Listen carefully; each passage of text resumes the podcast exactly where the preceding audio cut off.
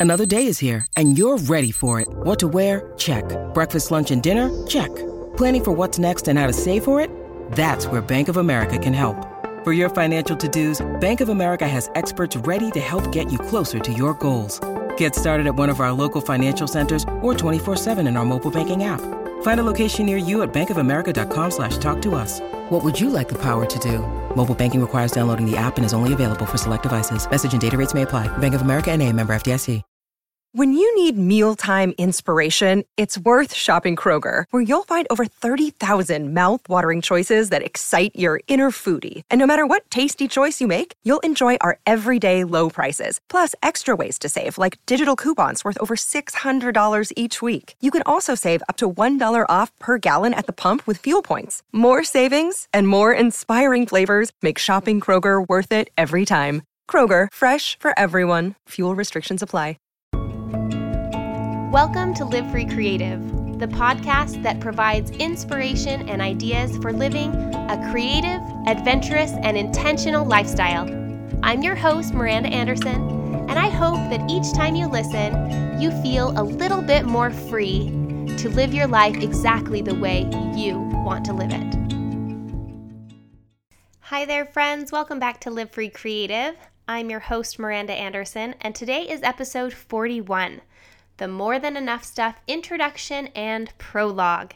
You guys, it's an exciting day. Not only do I get to sit down and chat with you and record a podcast episode, which is one of my favorite things to do all week, I also am super excited today to share a little sneak listen of the audiobook of my new book, More Than Enough, that releases on June 25th. If you haven't already heard, More Than Enough how One Family Cultivated a More Abundant Life Through a Year of Practical Minimalism is available right now for pre order at an Amazon near you. Right now, the book is available to order in hardcover version or the Kindle version.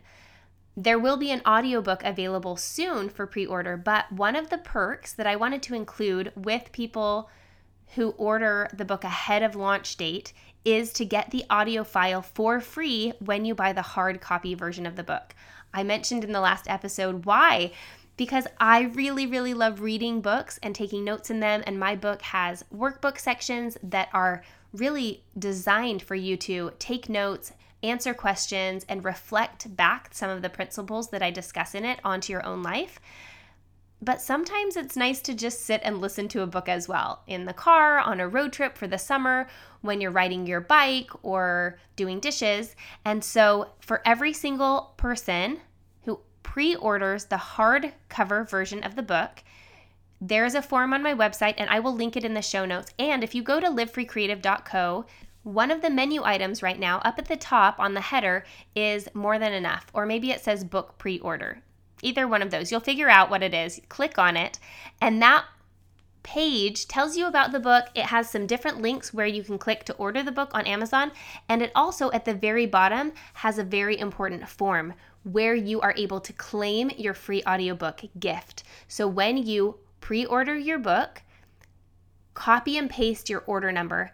Go to my website, livefreecreative.co, find that little pre-order button at the top, scroll to the bottom and you enter your name, your email, and your order number. And then we will be able to email you the audio files for free the day that the book comes out, which is June 25th. So you have between now and June 25th to claim this offer. After that, you can buy the hardcover, the Kindle version, or the audiobook all separately. It will be available in all of those different formats so you can pick and choose which ones you prefer I think that it's pretty great to get the hardcover and the audiobook file because that's always what I wish I had. For every book that I read, I kind of would like to have one in hand and one in my ears. I think it goes well together. So I thought that I would make that available to, to you. I knew as I was writing the book that I needed to record an audio version and that I wanted to narrate it myself. And I've had such a blast with this podcast it has felt like a really fun fit to just be able to read my book to you. And so a couple weeks ago, I went into a local studio here in Richmond. I record the podcast on my own in my home or my office, or sometimes in hotels, sometimes in rental cars. I mean, I've kind of taken my podcast on the road. For the audiobook, it needed to be just really, really great sound quality. And although I feel like we do okay here on the podcast, I wanted to have a professional level. And so I went into a studio here in Richmond and recorded. And what it looked like was two days for about five hours each time, sitting in this soundproof booth with headphones and, you know, the guy in my ear telling me when we were rolling and when to take a break. It was surreal and exciting and a little bit terrifying to know that this is all happening. The book is at the printer. The Kindle version is uploaded, and the audio files were being created as I spoke the words of my book into the microphone. So I'm thrilled to share a piece of that with you today. The book itself is 17 chapters long, but what I'm sharing today is not included in that because these are the two sections that come before the chapters begin. The first section is the introduction, and the second is the prologue. So in total, the book is about 20 chapters long because I have the introduction and the prologue. I begin the chapters and then I have an epilogue at the end of the book. And so it's a full 20 chapter circle. And I should stop rambling about it and just start playing it. But first, I want to share a quick life lately because we've had some very exciting developments on the home front.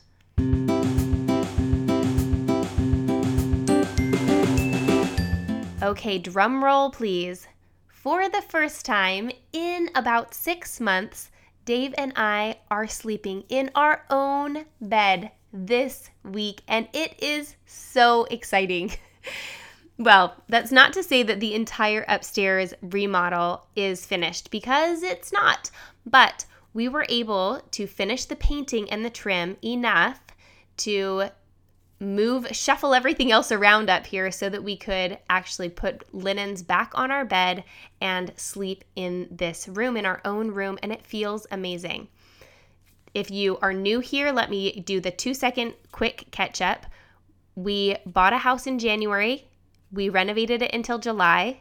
We moved in and started decorating, and then had a catastrophic flood happen in November. So we moved back out for renovation and right now, it's almost June. We are finally settling back into the house after almost seven months. The things yet to do in the upstairs are finish connecting the plumbing. The plumbers were actually here today and they did almost everything, but a few things didn't fit quite right. So I had to run to the plumbing specialty store. I am familiar now with every specialty store in Richmond. So if you're local and you need any recommendations for renovations, hit me up because I have got them for you. Once the plumbing is finished, we will finally once again have two functional bathrooms in our house, which is awesome. Something that I definitely don't take for granted. We need our electrician to come back and install all of the light fixtures and just tweak a couple of the electrical things upstairs that still need to be finished. We need to install our custom closets, which we changed the layouts of our closets and if you remember, our house is quite compact. We live in 1,400 square feet, and the closets are rather small, but I feel like they can be so incredibly efficient with the right organizational systems. And so we are looking into that. And I would love to hear if any of you have a DIY custom closet system, either from IKEA or from somewhere like Home Depot or from the container store or something that you are able to customize to fit your space, but you really loved it and you felt like it was easy and fairly affordable and high quality, please leave me a comment in the show notes or send me a DM on Instagram at Live Free Miranda because I'm right in the middle of looking for custom closets right now and I would love your recommendations. Our floors are almost done. We just need to add that little quarter round shoe mold to the bottom of all of the baseboards and then down the stairs. And that might be it. I mean, that doesn't sound like a whole lot, right? We are getting there, and then we get to move in and actually, oh, you know what I forgot? We still have to build in our custom window seats, which are they're 5% done. I bought some really cool wooden dressers from IKEA that are just the right size, and we've hacked them down a little bit, and then we're gonna build a frame around them for the window seats. And all we've done is set the little dressers there where they're supposed to go, and we haven't built the frames yet or painted or anything. So, that I guess is going to be the big DIY project that we have to do. Um, other than that, things are pretty much almost there. And you know what is the craziest? It can take seven months to do 80% of the work and then take another seven months to finish those last 20%, like little tiny line items. And so, one of my goals as we wrap this thing up is to not leave things hanging. I want to not only finish all the big things, but also like get down into the details because why not just finish it up and make it happen and make it great? So, that is what we're in the middle of. And I just am so happy to be record. I'm recording right now in my bedroom, which is one of my favorite places to record. I sit next to my bed and just talk it out with you guys and as soon as I'm done tonight, I'm going to edit this thing and I'm going to climb under the covers in my own bedroom, in my own bed, and just sing praises because we have made it. We have made it into our own beds and into the home stretch of this renovation, and I am thrilled. So, that, my friends, is our exciting life lately.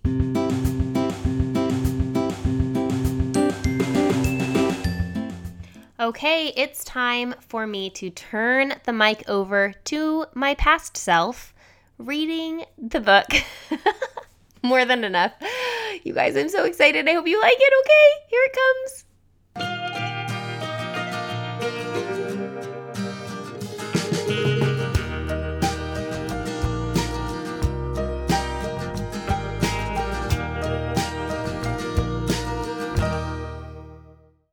More Than Enough How One Family Cultivated a More Abundant Life Through a Year of Practical Minimalism by Miranda Anderson. Read by the author. Introduction Have you ever told yourself that a new pair of shoes will make you feel better? Or that a new computer will transform your ability to work harder? Do you believe that bigger homes, freshly decorated in the latest trends, indicate the great success of the owners.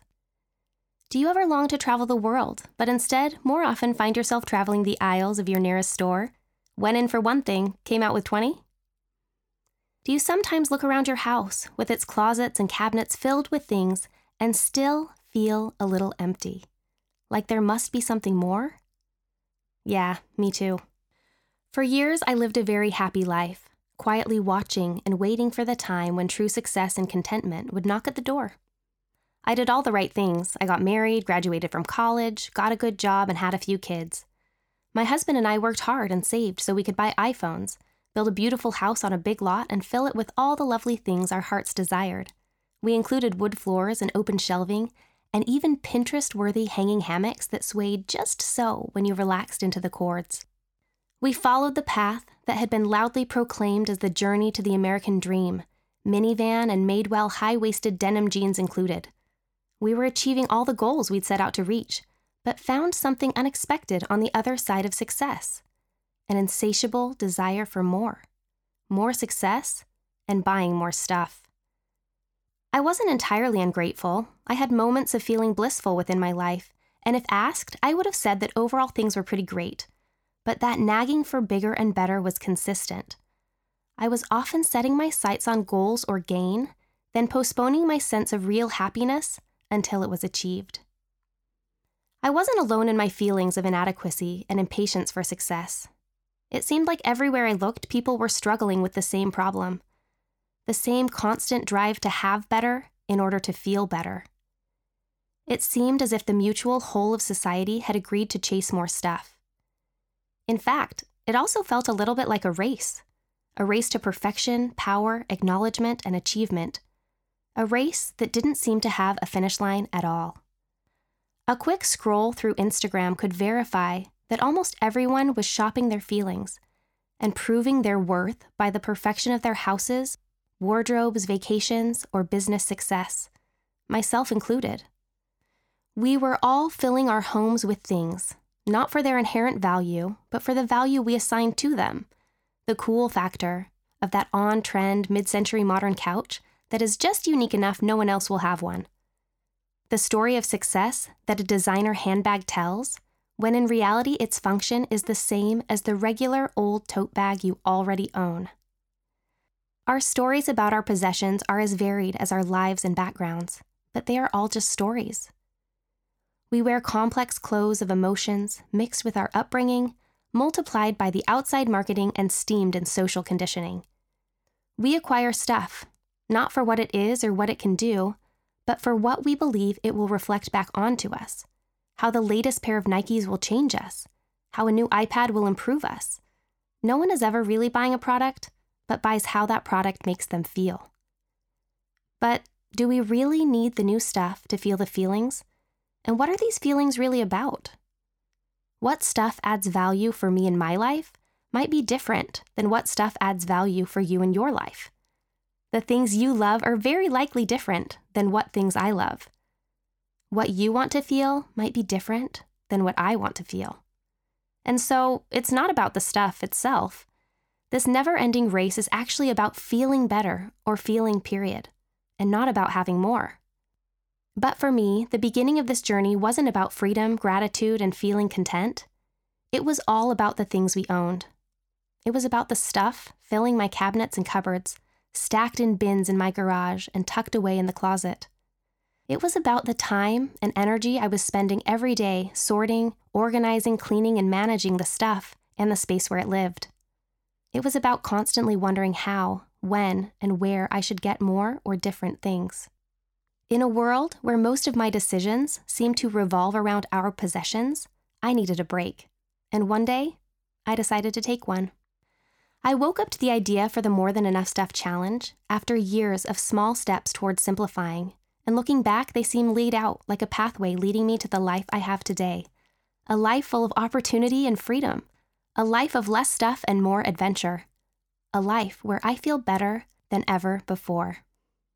One year, overwhelmed with small children and a large house and too many decisions to make with too little time, I decided to consolidate my wardrobe to a very edited collection of my very favorite things. I pulled everything out of my closet, tried it all on, purged 80%, and was left with a tidy 45 pieces of clothing including tops, bottoms, dresses, and shoes that I could mix and match to make endless combinations. The time and energy I recovered by no longer asking myself, what should I wear today? gave me confidence that outweighed the worry that my friends would see me in the same outfit more than once. Feeling encouraged to simplify, I next tackled my laundry and cleaning routines, setting one day for each household chore and sticking to it. I was systematically reducing my stress by eliminating deliberation. On Thursdays, I cleaned the floors. On Mondays, I did the laundry. I was experimenting with a type of practical minimalism that involved not only thinking about my stuff, but really considering how I was spending my time and energy. I tried on short challenges. One was a no spend month, in which we didn't spend extra money on anything beyond regular groceries, just to see what it felt like to be conscious with our money. Another was called the Spring Fling, where my sister and I challenged each other to sort through and donate 100 items in the 30 days of March. I think I had donated 100 by day 10, which said a lot. At the time, my husband and I were living in a 900 square foot apartment. I have no idea where I had been stashing 100 plus unnecessary items, but there they were. When the idea to stop shopping unnecessarily for an entire year tapped me on the shoulder, in the biggest experiment so far, it was not completely out of the blue. This minimalism experiment, what we named the More Than Enough Stuff Challenge, what I will refer to in the book as the challenge, was not the first step in the pathway to a grateful, abundant life, nor has it been the last. It was the pivot. This was the year when the fundamental culture of our family changed the year my perspective shifted and I practiced living a more meaningful, fulfilling, and sustainable lifestyle. The year I could not just say but truly believe that what I had and who I was would always be more than enough. The purpose of this book is not to convince you to become a minimalist or to encourage a year of not shopping. However, I want to share the lessons that we learned during this pivotal time in our family's life. I hope to offer a unique perspective, a shared experience, and maybe some relatable insights that will give you a chance to think about your own life in a new way. Our year long experiment of not shopping was simply a framework for living some basic values in a more tangible manner. I believe that we all want to live more abundantly. We all desire that feeling of connection and peace. The choices we make every day are all in hope that we fill our lives with joy. And the things we buy are often to serve the same purpose to help us feel more worthy, happy, or successful.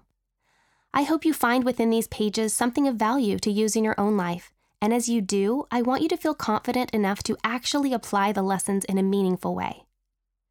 The following chapters will share the perspective changes and aha moments that led to our family culture shift and living more fully a life that we desire. I'm not going to take you chronologically month by month, because the lessons we learned wove through the whole experience. My intention with this book is to reflect back distill down, and offer up the most meaningful lessons and insights from our year of practical minimalism. At the end of the year, I no longer felt like I was experimenting with minimalism. I felt like I was living an entirely new life with a fundamentally fresh perspective. I will share memories and stories both from the challenge and from my life. I will explain some of the history of consumerism and why we have redefined minimalism for ourselves. In parts 2, 3, and 4, each chapter explores one principle and lesson we learned.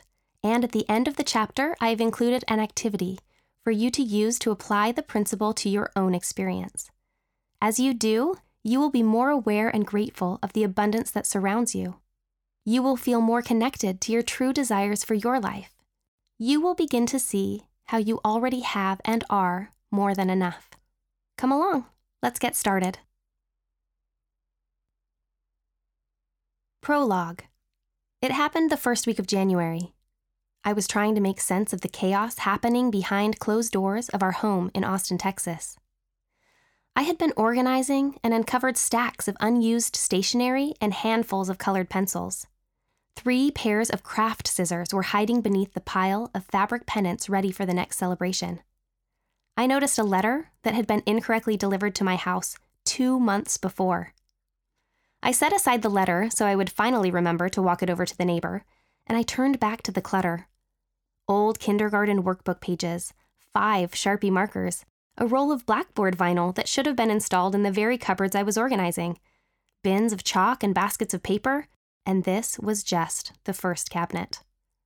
All in all, I recycled, donated, or otherwise disposed of four full garbage bags of stuff. It seemed impossible that quantity of stuff had even fit in four tall cabinets, yet there it was. As I sorted, stacked, and purged, the thought kept hitting me we have so much stuff. The funny part was, before I opened my cupboards that day, I thought I was somewhat of a minimalist. I had never really enjoyed shopping just to shop, and our family of five had always lived on a sensible budget. At this point, my husband Dave and I had been married 10 years, and we had already moved eight times. Each time we moved, we decluttered and organized as we packed up everything we owned.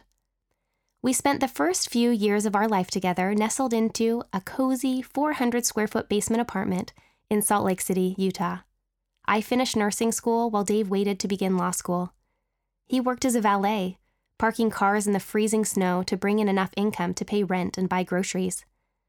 We lived a minimalist by necessity lifestyle then, with little space and little money, but loads of love. The next few years were a blur of moving, first to Puerto Rico for an internship, then to New Hampshire for law school. After one year of school and one baby, we packed up again, this time headed to Alexandria, Virginia, where we found a modest two bedroom apartment with lots of potential and lots of great friends. I worked part time as a nurse and ran a small custom sewing business on the side, while Dave lived between the classroom and the library at George Washington Law School, occasionally making it home for dinner before heading back out to study for exams. We lived the best we knew how, with limited space, time, and money. I creatively designed our small apartment to function as a family friendly play area, a creative sewing studio, and a hub for entertaining, all with quick changes of scenery. I could tuck toys into baskets and out of sight when I hosted game night or our annual New Year's Day brunches. My sharp scissors and pins folded easily into the sewing closet when the kids were playing in the living room. I knew not to buy more than we needed and was necessarily constrained by both space and budget. But that didn't stop me from thinking about all the things I wanted. I would pore over catalogs and admire my favorite new furniture or clothing. My Pinterest boards were filled with photos of beautiful, spacious homes with natural light pouring through floor to ceiling windows and well appointed furniture placed just so. I had done my best with our small apartment, painting walls, arranging and reupholstering furniture, adding personal touches that felt like home. I loved where we lived and how we lived, and I was also excited to move on to the next chapter. What I felt like would be real life owning a home, having more money, more time, more flexibility to just buy things rather than circling them in the catalogs. That time had eventually come when, with two babies and one on the way, we packed up once again, this time bound for Austin, Texas, where we would build a big home on a big lot, where we would buy new furniture, the kind we really wanted, rather than the hand me downs we had been making work, where we would never again need anything else because we would have made it, checked the boxes for success, and live happily ever after. But on this day, three years after we had moved into our dream home in that quiet Austin suburb, I was surprised by the amount of stuff we owned and also weighed down by it. I had been pulling unused and forgotten items out of the cupboards for an hour when I felt something shift a little bit within me. A crack in my perception of what success looked like and what it truly meant to have enough.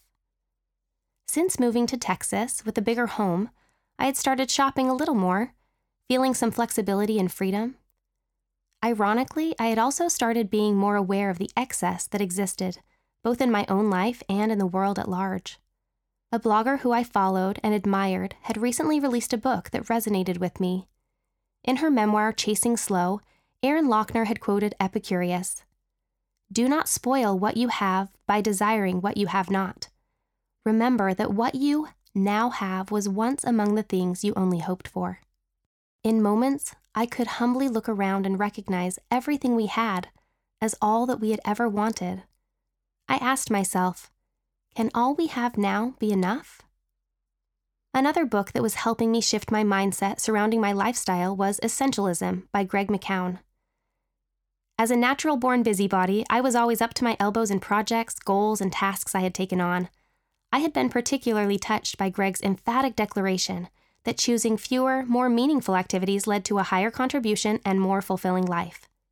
Quote, the way of the essentialist means living by design, not by default.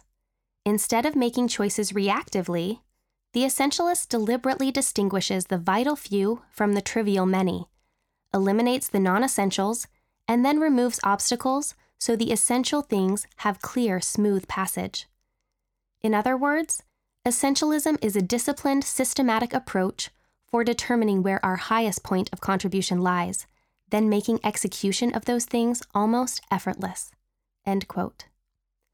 These ideas of living a more meaningful life through focusing rather than expanding my choices floated around in my head like balloons bouncing lightly on the ceiling of a birthday party.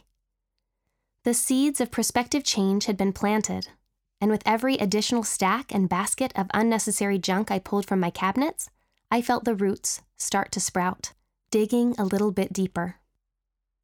Later that week, my interest still piqued by how to deal with all of our unnecessary stuff, Dave and I sat down to watch a documentary on minimalism.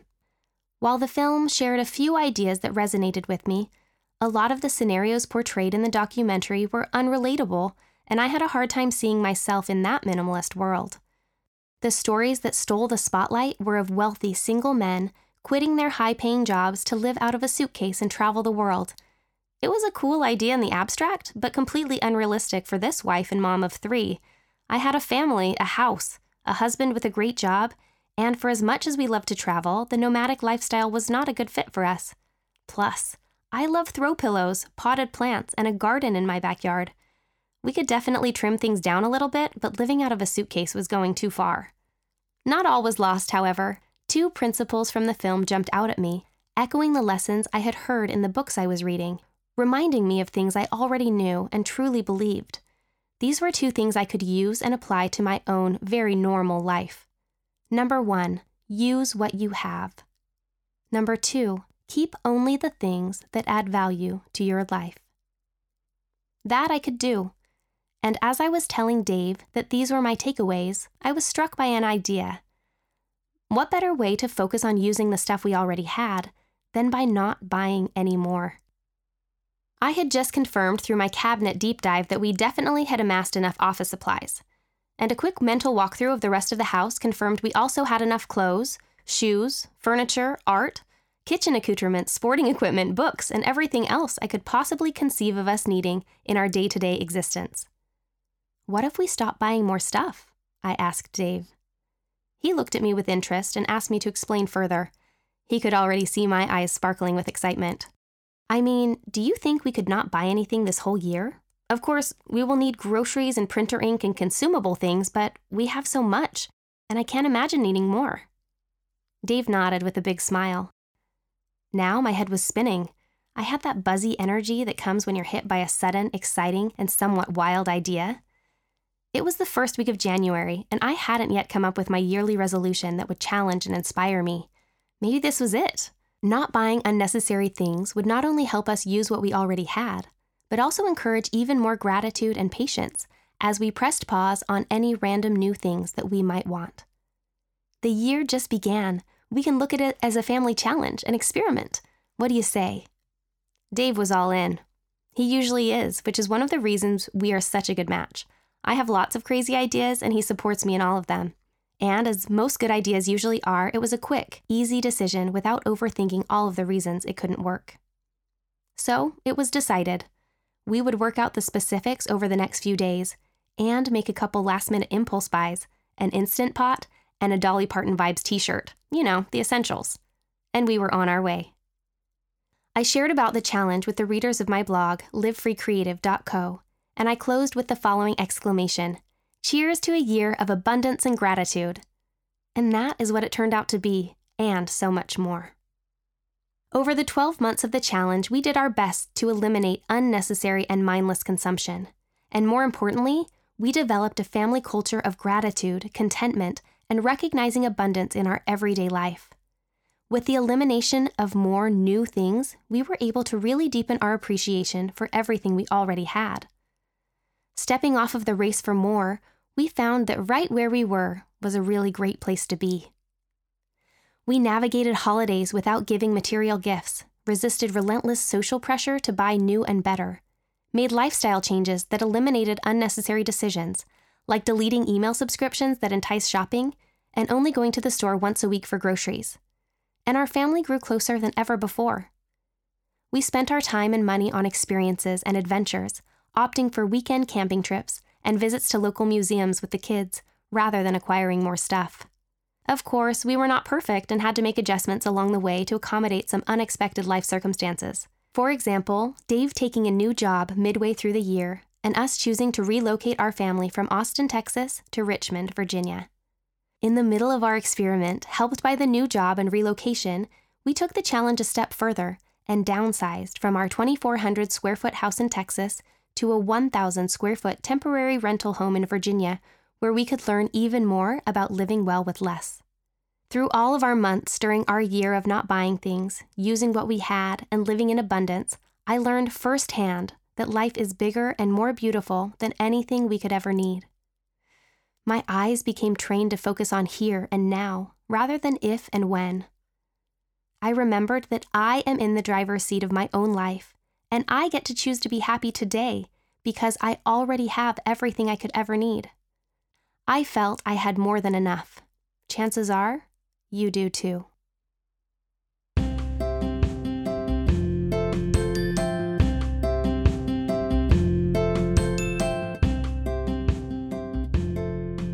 And there we are, friends, the introduction and prologue to my new book, More Than Enough.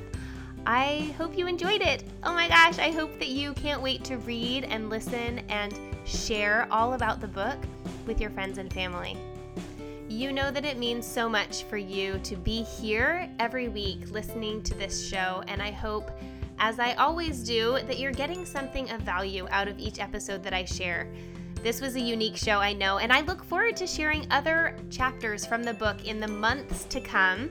Next week, we'll get back to some regular scheduled programming. I have a very interesting and exciting topic to share with you next week that I have been thinking about and that has really been blowing my mind and changing my own life over the last several months. So I can't wait to share that.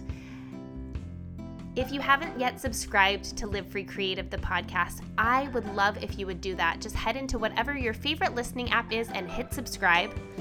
Also, if you haven't yet left a review, you know that's one of the best ways for the show to be found by other people who would also enjoy the messages that I share and just learning how to have a little bit more creative, adventurous, and intentional lifestyle on their own. So, if you could take a couple minutes and do that, you know I'd be much obliged. What can I do for you? I'm asking you for things all the time. and I would love if you have something that you would love me to talk about or to share in one of these episodes, please leave me a comment in the show notes at livefreecreative.co slash podcast. Today is episode 41, and you can find the show and the full transcript. So, if you want to dive into something a little bit deeper, or if it's easier for you to read through a concept that's shared, please make sure that you check out those show notes. They have been available every week since we started back in September. I hope you have an incredible week, and I will catch you here next time, same time, same place.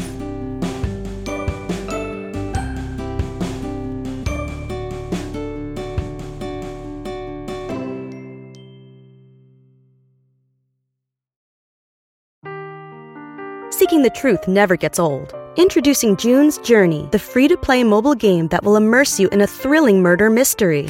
Join June Parker as she uncovers hidden objects and clues to solve her sister's death in a beautifully illustrated world set in the roaring 20s. With new chapters added every week, the excitement never ends. Download June's Journey now on your Android or iOS device or play on PC through Facebook Games.